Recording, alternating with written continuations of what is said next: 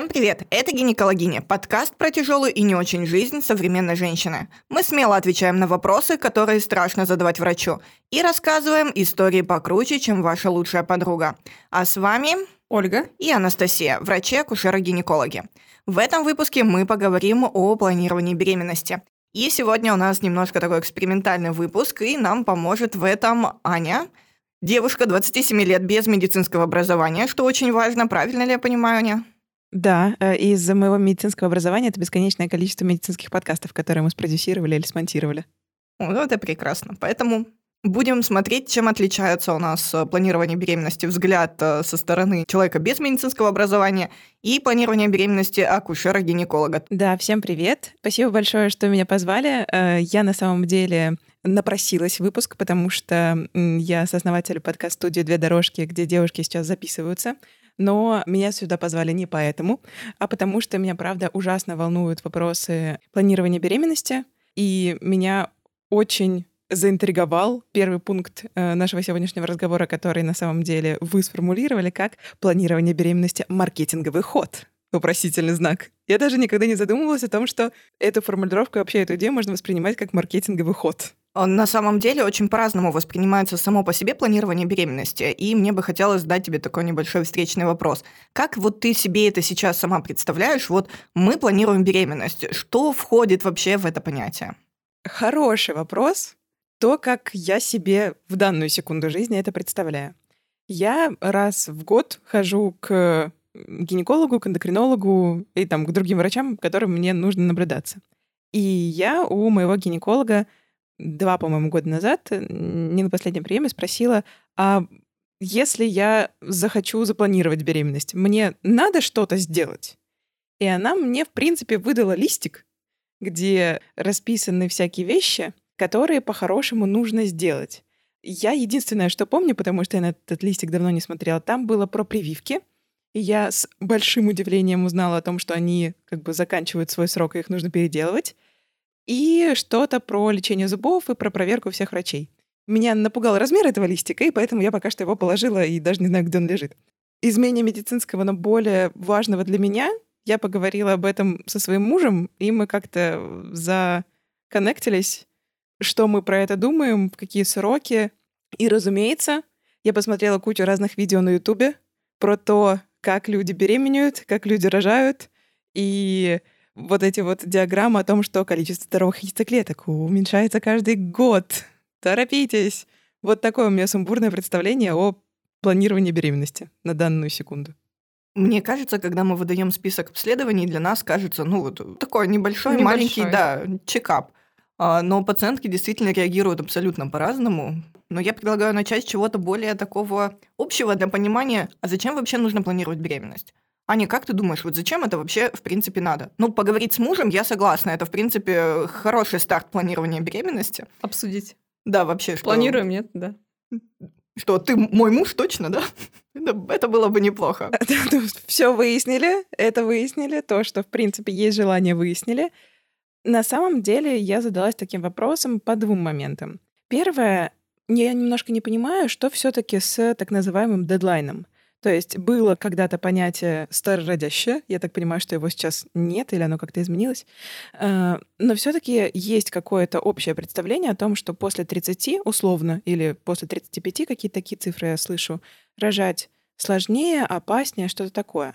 А мне 27, и если я хочу себе оставить запас на, возможно, второго ребенка, то как будто бы часики тикают в прямом смысле этого слова тупо из-за тайминга и того, как идет года. Это первое, из-за чего я задумалась о том, что беременность можно было бы спланировать. И второе, по тому, что я смотрю у своих знакомых, которые беременеют, или по видео в Ютубе, это, безусловно, большая физическая нагрузка. И если свой организм как-то можно к этому подготовить, и есть возможность запланировать беременность, как будто бы это будет более бережно и более правильно по отношению к себе и по тому, как твоя беременность будет проходить. А, действительно, это так, потому что планирование беременности– это один из э, факторов, который позволяет уменьшить количество таких осложнений во время беременности, как преэклампсия– это повышенное артериальное давление, белок в моче, преждевременные роды, Диабет. Гестационный сахарный диабет, да, диабет беременных и так далее. Кроме того, мы можем снизить риски пороков развития плода уже на этапе планирования беременности. То есть, когда мы об этом говорим, мы это делаем не для того, чтобы давайте мы сейчас дадим женщине чекап на 100-500 миллионов рублей, и у нас будет э, хорошая выручка в этом месяце. А действительно для того, чтобы пациентки понимали, что планирование беременности – это не просто отмена контрацепции, как обычно думают, и там, не знаю, мы отложили на ребенка, не знаю, там 100 тысяч рублей, мы запланировали беременность. А что очень важно подумать не только о своем здоровье, но и о здоровье своего будущего, скажем так, потомства. Ну, совершенно верно. Также, мне кажется, в этот период времени немногие знают о том, что есть возможность, то, что уже Анастасия упомянула по поводу пороков развития плода, да, так как на этапе планирования мы можем проконсультироваться не только с гинекологом, да, со смежным специалистом, таким как генетик, и обсудить, как минимизировать риски, как можно пообследоваться, что можно сделать, чтобы избежать каких-то хромосомных у плода. Что касается дедлайна, я думаю, тут можно делать абсолютно спокойно выпуск о том, как можно дедлайн немножечко отложить. Если особенно планируется несколько беременностей, э, женщина планирует там двух-трех детей, и, соответственно, тут э, можно поиграться с помощью вспомогательных репродуктивных технологий. Ну, программы отложенного материнства, скорее, да, криоконсервации ооцитов, сперматозоидов, в принципе. Да, заморозка нет, яйцеклеток, да. заморозка спермы, заморозка самих эмбрионов. эмбрионов. То есть тут мы достаточно свободны. Поэтому сейчас женщина может рожать тогда, когда она хочет. Но мы все понимаем, что природа такая достаточно эйджисткая женщина, которая очень негативно а, влияет э, на все, что только можно, и получается, что чем старше мы становимся, тем менее здоровыми мы становимся. Ну, это факт. Ну, естественно, есть... качество яйцеклеток, грубо говоря, снижается. Дело даже не в качестве яйцеклеток, э, как мы уже и говорили, действительно, после 35 лет у нас выше риски при эклампсии, у нас выше риски гестационного сахарного диабета, преждевременных родов. Но мы это говорим не для того, чтобы женщина ну все, в 34 года надо срочно взять и разродиться, иначе после 35 все пойдет не по плану. долбанет. Да, мы все рассыпаемся сразу. Мы смотрим эти риски и пытаемся их модерировать. То есть это нужно для того, чтобы мы понимали, как нам лучше вести эту беременность, которая более старшего репродуктивного возраста. По поводу истории с отложенной беременностью, да, с заморозкой яйцеклеток, эмбрионов и всего остального, звучит как крутой инструмент, то, что он сейчас есть, подозреваю, что это достаточно дорого до сих пор. И все равно наверняка большинство людей, которые хотят и будут беременеть, будут пользоваться стандартным способом. Правильно ли я услышала, что в таком случае есть просто знание о том, что после 35 возникают дополнительные факторы, и это не значит, что нельзя рожать первого самостоятельно без применения технологий, Просто нужно знать об этих моментах. И тогда, осознанно зная об этих моментах, ты можешь принять решение для тебя ок, идти условно на эти риски и рожать после 35 первого, или ты скорее построишь свою жизнь и свои планы так, чтобы родить до. Да, все верно. Я тоже скажу «да». Окей, с возрастом разобрались. Я хочу запланировать беременность. Я знаю, что есть много моментов, про которые стоит поговорить и обращаться, кому идти? Наверное, сперва это именно девушке-врачу-гинекологу. Как Анна уже сказала, это будет осмотр, обсуждение всех ее планов, рисков. Также это будет, опять-таки, листочек с обследованиями и рекомендациями, что делать. Наверное, гинеколог, скорее всего, посоветует посетить врача-генетика чисто с целью подумать паре, обсудить возможность на этапе планирования генетических тестирований на моногенные так называемые заболевания, то есть те заболевания, которые в паре мужчина и женщина могут быть просто носителями данных патологий, у них они не проявляются. Соответственно, если вдруг и у женщины, и у мужчины одинаковая мутация, есть вероятность рождения, к сожалению, малыша с данной патологией именно в 25% случаев получается. Меня часто на приеме спрашивают, окей, например, мы сделали тесты все у генетика, вдруг обнаружили одинаковую мутацию, все, нам нельзя больше иметь детей, нужно расставаться, что нам делать с этим? Какие-то есть инструменты. На самом деле, да, опять-таки то, что мы чуть-чуть до этого упомянули, здесь может помочь э, вспомогательные репродуктивные технологии, а именно данной паре проведения экстракорпорального оплодотворения с тестированием эмбрионов перед тем, как их, э, соответственно, переносить в полость матки. Вопрос тут у меня есть про эмбрионы. Угу, давайте. я не знаю, это правда или нет, то, что когда вот ты идешь через этот процесс, и у тебя получается какое-то количество здоровых эмбрионов, то ты, например, не можешь выбрать мальчика или девочку. Да, селекция пола официально запрещена у нас в стране. Но вот с генетическими э, мутациями это другой вопрос. Это другой вопрос, да. То есть, возможно, селекция пола, если есть генетическая патология, которая сцеплена с полом, например, тогда да. В этом случае будет произведена уже выбор здорового эмбриончика. Мы должны понимать, что моногенное заболевание, да, это звучит, с одной стороны, как-то очень так отдаленно, ну, какие-то моногенные моногенные заболевания. По сути, мы говорим о, например, таких э, проблемах, как муковисцидоз, спинномышечная атрофия, вот эти дети-смайлики, где лекарства стоят каких-то, ну, просто нереальных космических денег.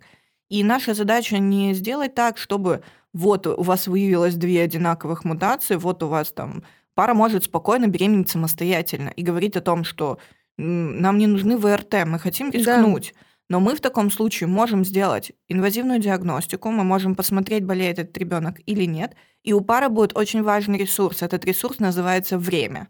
Время для того, чтобы найти э, фонды, время для того, чтобы найти больницы, найти людей, которые этим занимаются, обсудить с другими людьми, которые столкнулись с этой проблемой, да, что можно сделать, как помочь своему ребенку.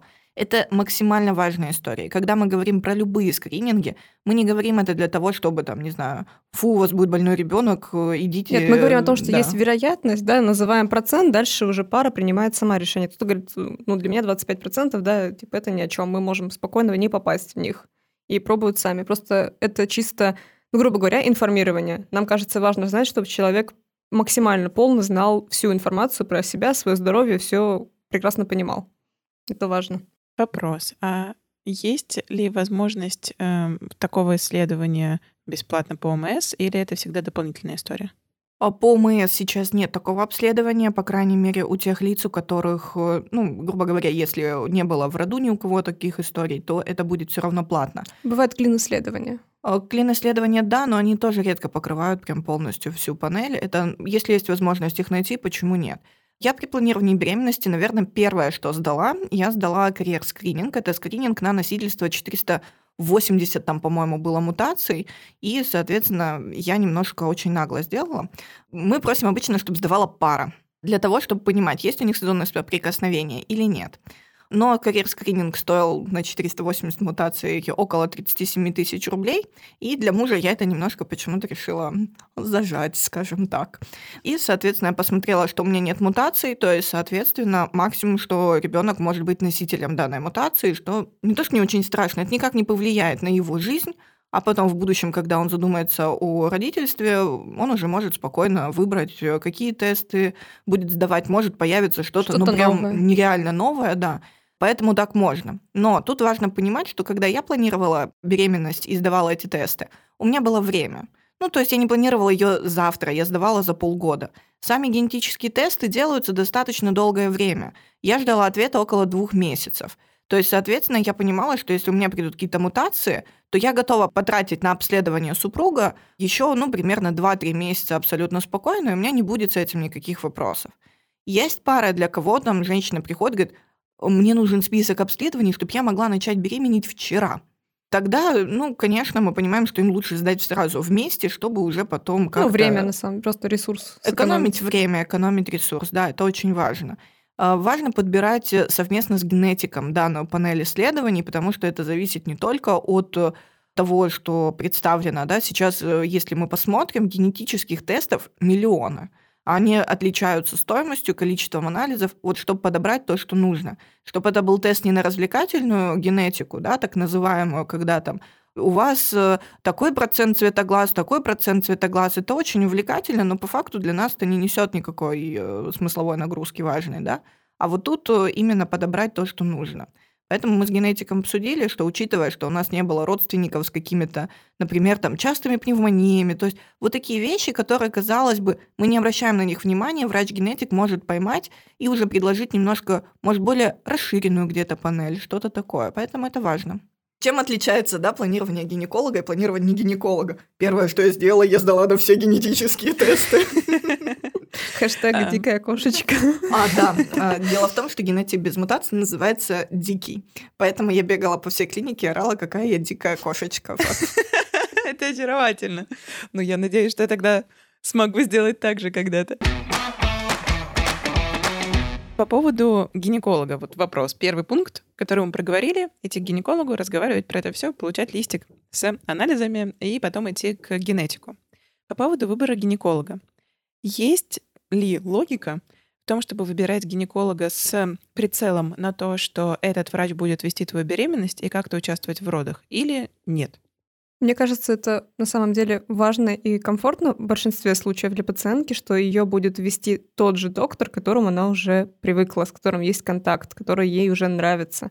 Потому что, ну, это прям совсем неудобно. Например, девушка приходит уже с положительным тестом, и доктор ей говорит, а, я очень извиняюсь, но Дальше я не веду беременности, вам другому врачу. Это новый стресс, новый доктор к нему привыкать, может быть, он не понравится, еще что-то будет не так. Поэтому, мне кажется, это принципиально важно, чтобы ваш гинеколог вел беременности, не боялся этого и чувствовал себя комфортно. По поводу родов, есть доктора, кто совмещает да, работу. Ну, например, мы работаем в частной клинике врачами-гинекологами. А есть доктора, кто совмещает работу гинеколога, например, с работой в родильном доме. Да, соответственно, там принимает роды. Ну, почему нет? Если ваш доктор принимает роды, почему к нему бы и на роды не записаться, если он вам нравится, вы ему доверяете? Но это, наверное, более редкая история. Я бы так сказала. Я по Питеру знаю единицы людей, кто может совмещать ведение беременности. Это очень сложно. Это две разные вещи. Да, угу. это немножко разная работа, она немножко по-другому устроена, у нас немножко разные взгляды на беременных при этом. Это не хорошо, а не плохо, просто у нас немножко разная особенность. И плюс сама нагрузка при адекватной нагрузке в родильном доме, я не представляю, когда еще можно прям... приемы в частную клинику выходить. Да, полноценно да. вести приемы, именно приемы э, акушерские ведения беременности, это достаточно сложно. Поэтому редкое такое совмещение. Если получится найти такого, с каким вам будет комфортно, и вот прям, ну, супер, это, мне кажется, вообще замечательно – но если нет, ничего страшного в этом абсолютно. Потому что обычно мы бережно передаем из, из рук в руки, да, чтобы был общий, не только общее понимание, да, введения беременности, введения родов, но и плюс, чтобы был такой общий так называемый вайп, да, вайп, чтобы, ну, было комфортно, потому что это принципиально ну, За важно. время общения с пациенткой, а ты с ней долго общаешься, если ведешь ее беременность, да, соответственно, ты уже очень понимаешь, какому из твоих знакомых акушеров, кто принимает роды, ее лучше направить. Это очень крутое знание, что твой гинеколог сможет тебе как-то порекомендовать и посоветовать относительно, да, с кем ты будешь рожать, потому что потом ты же вернешься обратно к своему гинекологу после родов. Да, он будет ждать. Ну, обычно, да, обычно возвращается. У меня недавно было так, что я уже вела вторую беременность у пациентки. То есть, да, и был, были забавные вообще эпизоды, когда я вела беременность у мамы и у дочки практически параллельно. Это было тоже очень так мило, когда она привела ко мне свою дочь, сказала, вот я у вас вела вот э, свою беременность, и теперь хочу, чтобы вы еще вот у дочки моей вели. Я говорю, ну, пожалуйста. Семейный подряд. А семейный подряд, да, очень удобно. Это очаровательно. Получается, что первый раз э, мужа я привлекла к этому, когда поговорила о том, что мы планируем. Второй раз я привлекла его, если мы по очереди или вместе сдаем генетику. Что дальше? Мне как он участвует в процессе? Ну, занимается сексом два-три раза в неделю в течение того времени, что нужно. Или еще что-то нужно делать. Если у супруга есть какие-то хронические заболевания, наверное, ему тоже стоит э, проконсультироваться на этапе планирования, позаботиться о своем здоровье. Из таких рекомендаций, которые обычно дает гинеколог, да, про партнера, мы про него тоже немножечко говорим на нашем приеме, это избегать, опять-таки, алкоголь, курение, психотропные вещества, да, наркотики. Это не перегревать половые органы, то есть постараться минимизировать посещение бани, сауны. То есть это не фейк, это реально влияет на качество спермы. Совершенно верно. И Евгения, что мы думаем насчет назначения препаратов в время планирования? Это очень сложный вопрос, потому что, опять же, тут э, есть очень ограниченное количество исследований, которые говорят о том, что прием фолиевой кислоты мужчиной а, может как-то влиять на образование спермы, да, и, соответственно, при встрече яйцеклетки и сперматозоида меньше рисков того, что произойдет хромосомная поломка. Ну, которая... То есть неправильно сформируется эмбрион, если по-простому. Да, которая чаще всего приводит к проблемам в первом триместре беременности, к выкидышам, э, замершим беременностям и так далее. Но вот тут очень важно, что еще понимать, что это ряд ограниченных исследований. То есть мы не можем прям точно сказать, да, все пейте, обязательно пейте. Таких прям строгих каких-то гайдлайнов, грубо говоря, нет на самом деле для именно мужчин. Получается, что если мой муж хочет быть максимально вовлеченным и там тоже участвовать во всех процессах, то есть ли какой-то отдельный врач, э, к которому ему нужно сходить, э, исходя из его вовлеченности в беременность, или он может со мной сходить к гинекологу, чтобы тоже услышать всю информацию. Куда ему? Где ему быть? В принципе, наверное, можно прийти на совместный прием к гинекологу, и если будет необходимость, отправить супруга на прием к урологу в рамках планирования. Да. Более того, я обычно говорю, что если ваш муж давно не проходил чекап, то пусть он возьмет его и пройдет. Это же вам нужен не только да, спермодонор, а, но а еще нужен... потом как-то Конечно, человек. потом кто-то в декрете это должен еще тоже помогать, да, поэтому надо, чтобы да. он был абсолютно у нас здоровым и хорошим. Поэтому, конечно, тут тоже мы это делаем. А, но, опять же, терапевт, уролог, кто угодно. Начиная сдавать спермограмму там, с первого дня планирования беременности, ну, не нужно абсолютно. Обычно это не требуется. Но об этом обо всем подозреваю, что будут проходить разговоры только как раз-таки после неудачного года. После неудачного года, да. Или если, например, у меня были ситуации, когда ой, у меня в прошлом браке не получался ребенок, угу. а потом через 15 лет получился. И ты такой, ага, а давайте-ка мы посмотрим. Ну, интересно все таки такие моменты тогда знать. Ну, такой же индивидуальный подход конечно. получается. А так, когда это просто рядовой случай, то, конечно, не стоит. Хорошо, получается, что мы э, я сходила к гинекологу, получила листик, сходила к генетику, поговорила с мужем про все это, все, мы приняли какие-то решения, допустим, все нормально, мы хотим беременеть таким самым простым образом. Вот в этом листике, кроме походу к генетику, мы еще уже чуть-чуть упомянули, что есть что-то про прививки. Там есть список анализов крови, самый такой минимально необходимый. По поводу прививок. Там есть антитела к самым таким животрепещущим инфекциям это корь краснуха ветрянка, которые опасны во время беременности, поэтому если антитела снижены, да, либо девушка, например, не вакцинировалась, ну, такие бывают случаи, в таком случае рекомендовано пройти вакцинацию. И так как вакцина живая, требуется после вакцинации, если она нам была необходима, контрацепция в течение, по нашим российским инструкциям, по-моему, три месяца, да, Анастасия, если что, поправьте меня? Да, три месяца. А по всем американским и европейским 28 дней. Два месяца. Два месяца. Два месяца. Два месяца. Все, два месяца. И ну, тогда где-то между двумя и тремя месяцами. Тремя, да, использовать еще необходимую контрацепцию после вакцинации. И дальше планировать беременность. Что еще в этом листике, кроме антител? Там э, буквально клинический анализ крови, ферритин, уровень глюкозы мы смотрим, чтобы на этапе планирования заметить какие-то либо дефициты, либо погрешности да, в уровне гормонов и успеть их скорректировать, получить консультации смежных специалистов, чтобы входить э, в беременность, ну, грубо говоря, прям компенсированный да, по всем пунктам.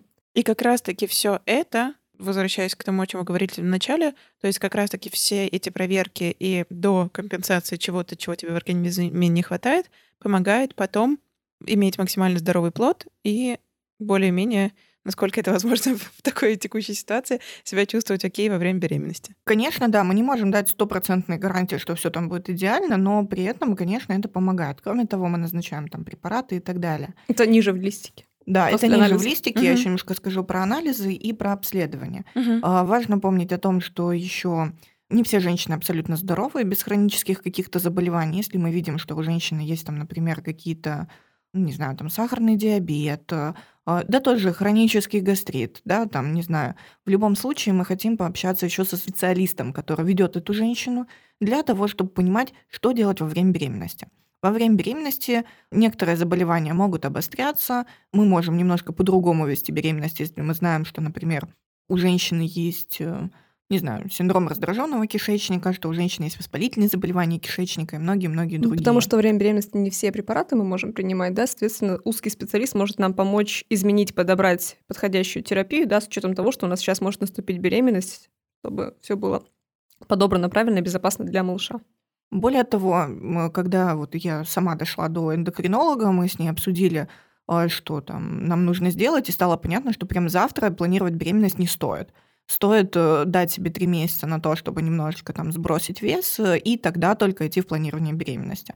Это тоже максимально важно, чтобы ну, был контакт с таким доктором и было понимание, как вести себя во время беременности. Например, там те же мигрени, да, головные боли напряжения, которые встречаются достаточно часто. Что можно, что нельзя, в каком триместре, что делать при обострении, когда нужно к неврологу.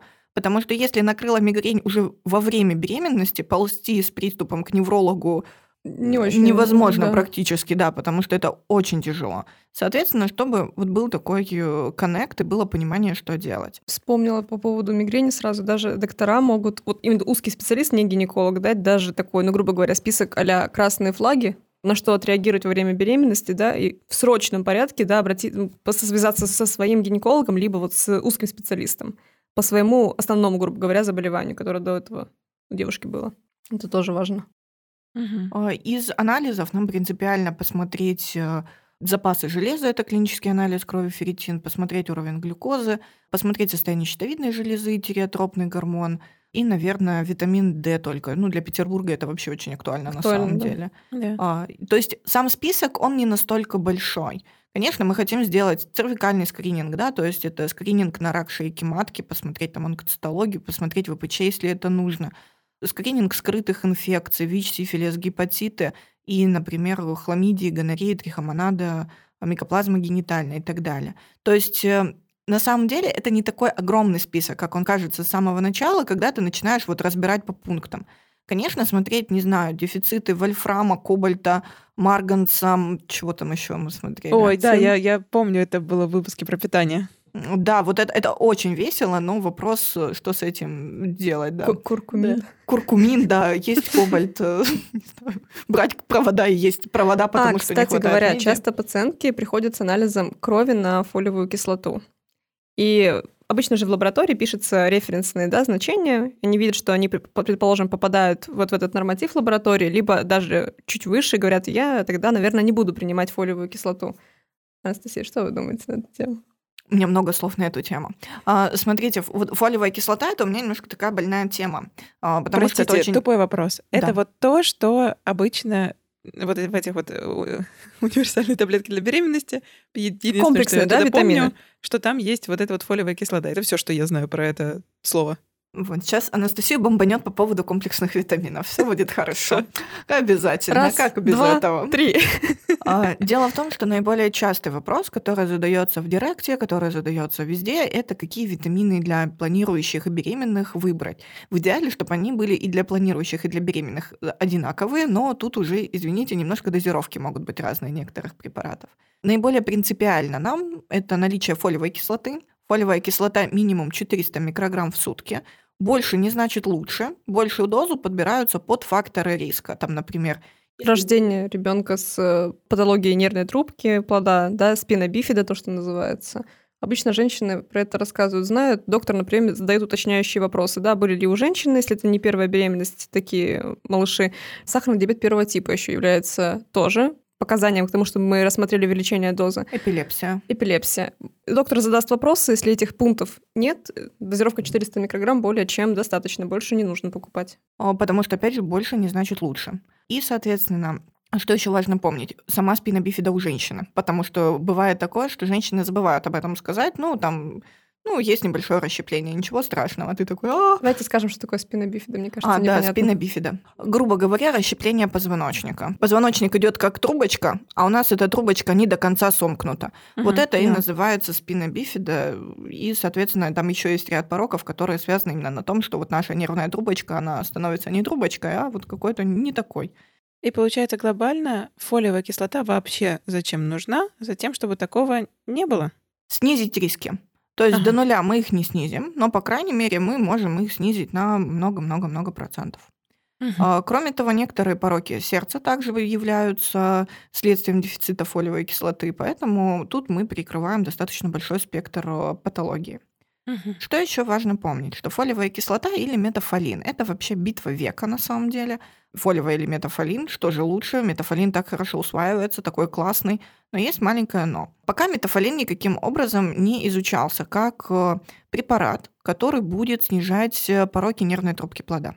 То есть, казалось бы, он должен работать так же, как фолиевая кислота, но мы не знаем, работает он так же или нет рисковать э, здоровьем э, своего ребенка как-то не очень хочется. Поэтому мы рекомендуем принимать именно лекарственные формы фолиевой кислоты. Есть очень много споров на эту тему, но вот пока так. Ну, нет пока исследований, которые бы об этом говорили.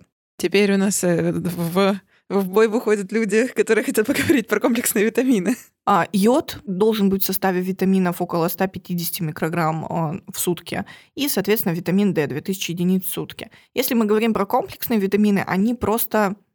Ну, они просто ну, огромные... Не они, получается. Огромные по своему составу и они не несут э, в себе какой-то супер нагрузки, потому что очень часто из них, там, например, вместе идет кальций и железо, но они вместе не усваиваются. Можно их пить э, сколько угодно, но это просто вот будет, э, ты пьешь таблеточку, молодец.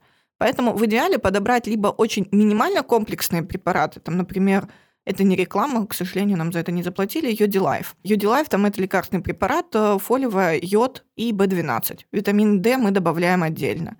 Поэтому вот какие-то небольшие такие комплексные витамины, да, когда это вот раскрученные бренды, где там по 100-500 э, витаминов не с самыми адекватными дозировками даже, где там фолиевой кислоты бывает маловато, бывает наоборот ее слишком много, или она заменена наоборот на метафолин, чтобы ну, привлекать такой, делать маркетинговый больше ход, да. Поэтому тут э, достаточно сложный вопрос именно по комплексам. У меня в основе своей девчонки принимают вот прям... У меня отдельно почти все принимают. Да. Угу. То есть, итого, как всегда, с комплексными историями, то, что нужно как раз-таки идти к врачу и сдавать все, что врач просит, именно для того, чтобы понять твои индивидуальные дефициты и те дозировки, чтобы именно вот эти вот твои дефициты в твоих их размерах вернуть в нужное место. И просто так, да, не надо.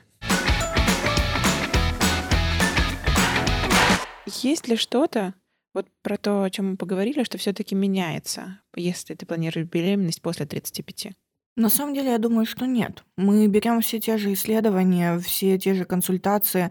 Мы потом говорим о том, что могут быть определенные нюансы во время беременности для того, чтобы пациентка была готова к тому, что, возможно, там нужно будет принимать аспирин для профилактики преэклампсии, да, что мы будем где-то, может, чаще видеться, наблюдать за давлением и так далее. Но говорить о том, что там пациентка после 35 лет резко превращается в тыкву, ну нет, конечно. Угу. Более того, мы же смотрим на общее состояние здоровья. 35 это усредненное такое, почему-то сакральное число. Но по сути бывает такое, что у нас беременность девушки в 20 лет, и ты еле-еле ее вытягиваешь на то, чтобы она доносила нормально эту беременность, и не всегда это получается. А бывают беременные, там, я не знаю, а, в 45 лет, и все замечательно, все хорошо, ты вообще... У меня тогда вопрос относительно времени, которое можно заложить и нужно заложить, если твои перспективы чуть дальше. То есть, если я вот, мне сейчас 27, и я думаю о том, что, ну, в 29, в 30 я бы хотела забеременеть. Мне тогда вот все, о чем мы проговорили, нужно начать делать за сколько времени? Мне нужен год, полгода на все это. Понятно, что можно суперактивно каждый день ходить к врачам, но вот, может быть, по вашему личному опыту или по опыту пациенток, сколько времени комфортно заложить на планирование беременности? Зависит от э, пациентки. Если все хорошо, все замечательно, полгода нам будет более чем достаточно. Ну, вообще более чем достаточно. А если мы понимаем, что там есть тяжелые хронические какие-то заболевания, иногда нам даже года мало. Ну, у меня была вот пациентка, которая как раз у нас э, недавно очень хорошо забеременела, и ей потребовалось э, около полугода для того, чтобы только нормализовать вес, для того, чтобы нормализовать давление, и после этого уже мы начали вступать в планирование действительно беременности, отменять контрацепцию. Были пациентки, например, с биполярным аффективным расстройством, где у нас два года это была только психотерапия, для того, чтобы мы могли подобрать терапию и могли вступать в беременность, и чтобы эта беременность была безопасный для женщины и для всех остальных. Поэтому тут очень такой важный и тонкий момент, смотря кому. Здоровая молодая девушка полгода будет обычно более чем достаточно. Ну, средний такой, если средний по палате и никаких нет отягощенных вещей, то 3-6 месяцев тогда получается, можно да, успеть. Да. Угу, поняла. Еще у меня есть вопрос, я записывала, э, про отслеживание цикла и вот эту вот всю историю. Можете немножко рассказать? Потому что я знаю, что один из моментов, по крайней мере, который я во всяких разных своих блогах на Ютубе смотрю, это то, что э, барышни, которые вот сейчас вот все там вот поделали, то, то что, о чем мы поговорили, и все непосредственно идут попытки зачатия. Что важно и нужно следить за своим циклом, они это делают в разных приложениях, тесты на овуляцию. Вот про это все можете чуть-чуть поговорить? Моя любимая тема — экстренная фолликулометрия. Фолликулометрия — это отслеживание овуляции с помощью ультразвука. Люблю, умею, практикую. Но у меня есть э, небольшой плюс. У меня каждый день со мной аппарат УЗИ, поэтому я могу развлекаться, как я хочу. Я не рекомендую повторять слабонервным. Не смотрите, не смотреть, не слушать и не делать так, как делаю я. А, если у женщины регулярный а, менструальный цикл, то чаще всего никакую овуляцию ей отслеживать не нужно.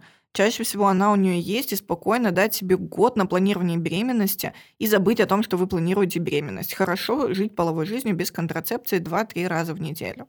Проблемы возникают у пар, которые говорят, вы знаете, больше одного раза в месяц я не хочу, не могу и не буду.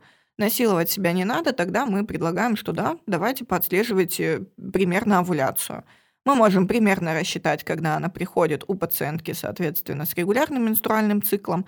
Она может использовать тесты на овуляцию.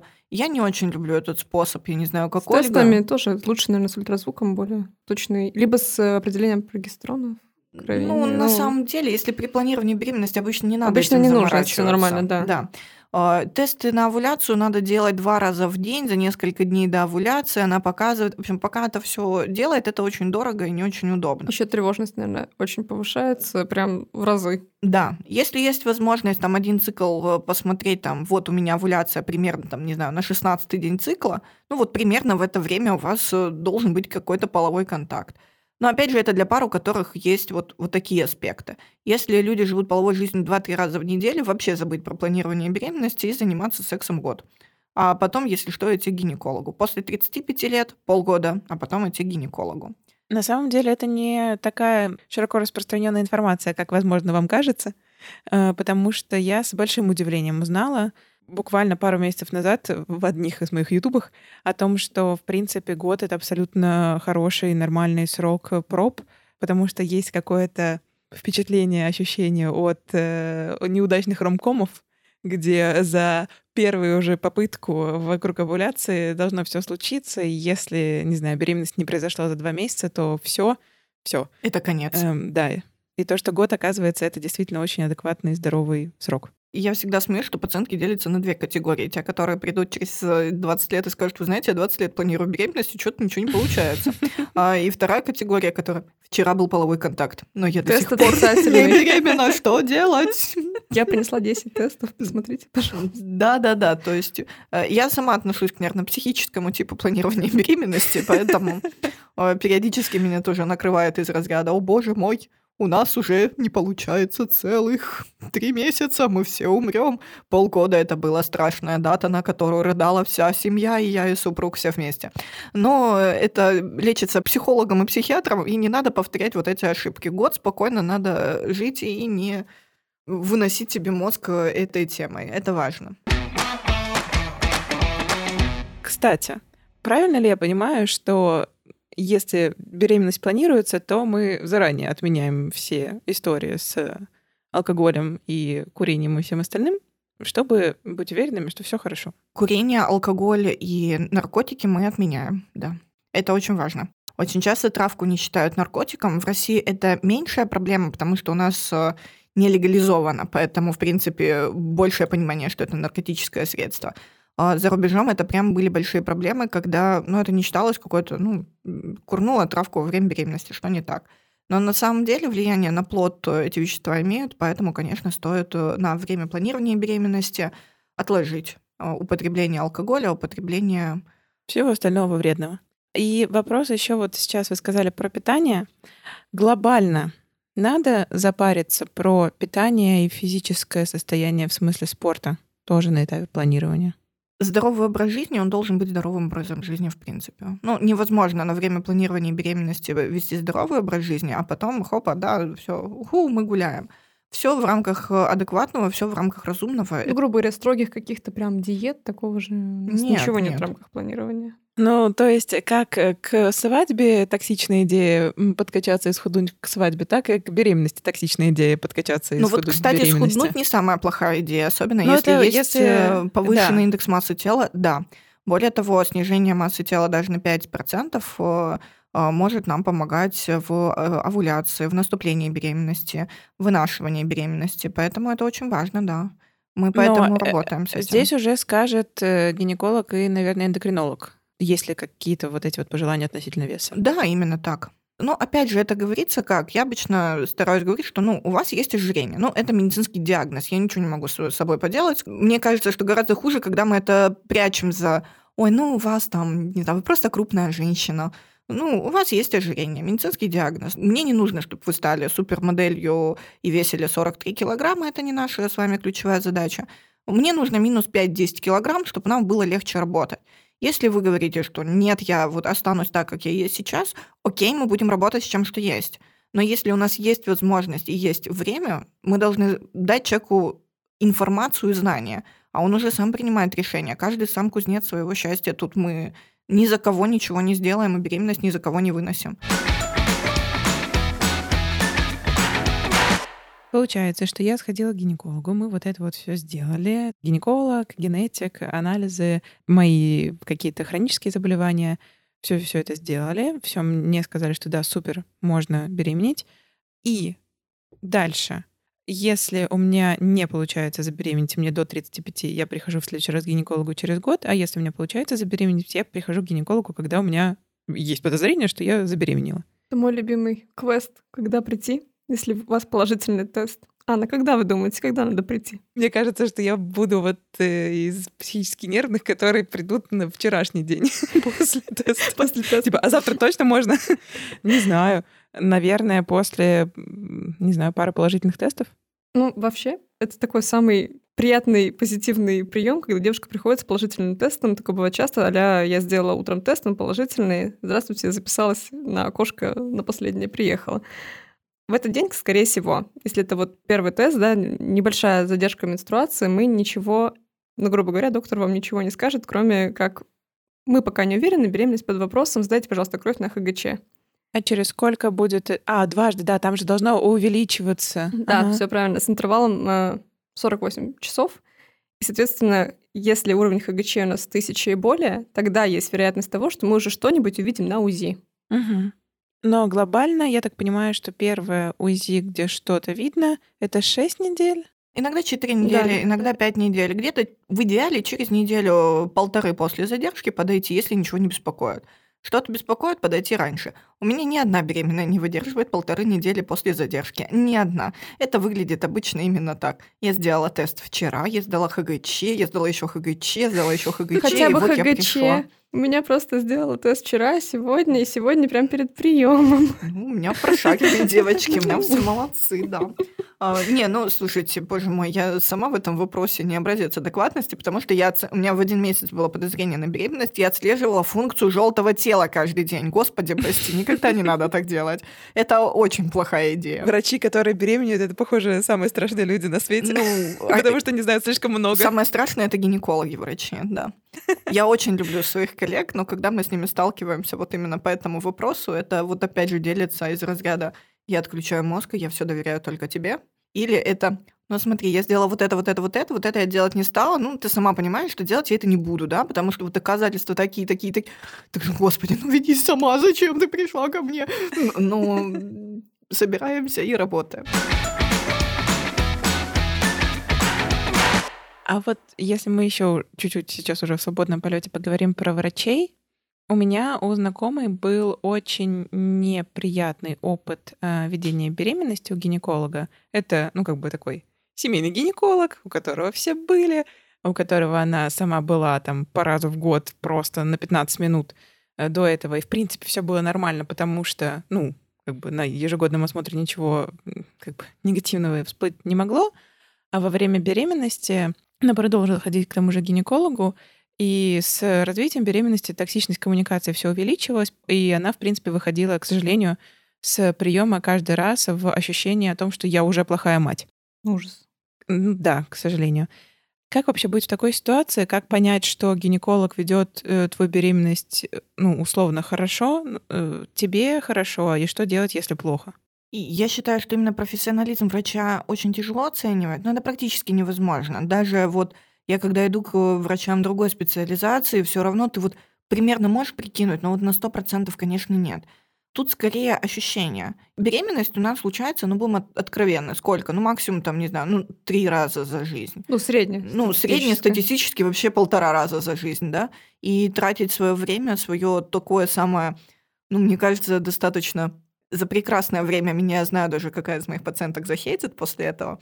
Особенное. Особенное время, да, которое встречается не так часто, и, конечно, хочется в этот момент э, наслаждаться этим а не переживать. И так переживаний достаточно, но чтобы они еще не нагнетались. То есть одно дело из разряда поговорить, сказать, что вот есть такие риски, такие риски, такие риски. Мы делаем для этого вот это, вот это, вот это, все будет хорошо. Если нужна там помощь каких-то смежных специалистов или, предположим, во время беременности бывает нужна консультация там перинатального психолога, это не проблема, гинеколог сможет аккуратно направить. направить. Да. Но чтобы это не получалось, так, ты наела 150 килограмм, ты понимаешь, что ну ты вот, задушишь да. своего ребенка. Ты что делаешь? Ты съела вот этот сахар, и что ты думаешь? Да, он плохо шевелится, это из-за тебя. Да, поэтому вот, э, вот чувство вины быть точно не должно, это однозначно. И получается, что да, мы говорим о том, что было бы классно, чтобы гинеколог один вел как бы тебя и до, и во время беременности, и после, но если вдруг такое возникает, то в таком случае окей поменять э, гинеколога вот в тот момент, когда ты чувствуешь Дискомфорт. Да, от приема. Думаю, да. Угу. Окей. Спасибо вам огромное, что разрешили мне прийти к вам в гости. То, что поотвечали на все мои вопросы. Я постаралась собрать не только из своей головы, но еще и э, со всех других своих знакомых мест. На самом деле, мне стало сильно понятней и не так страшно.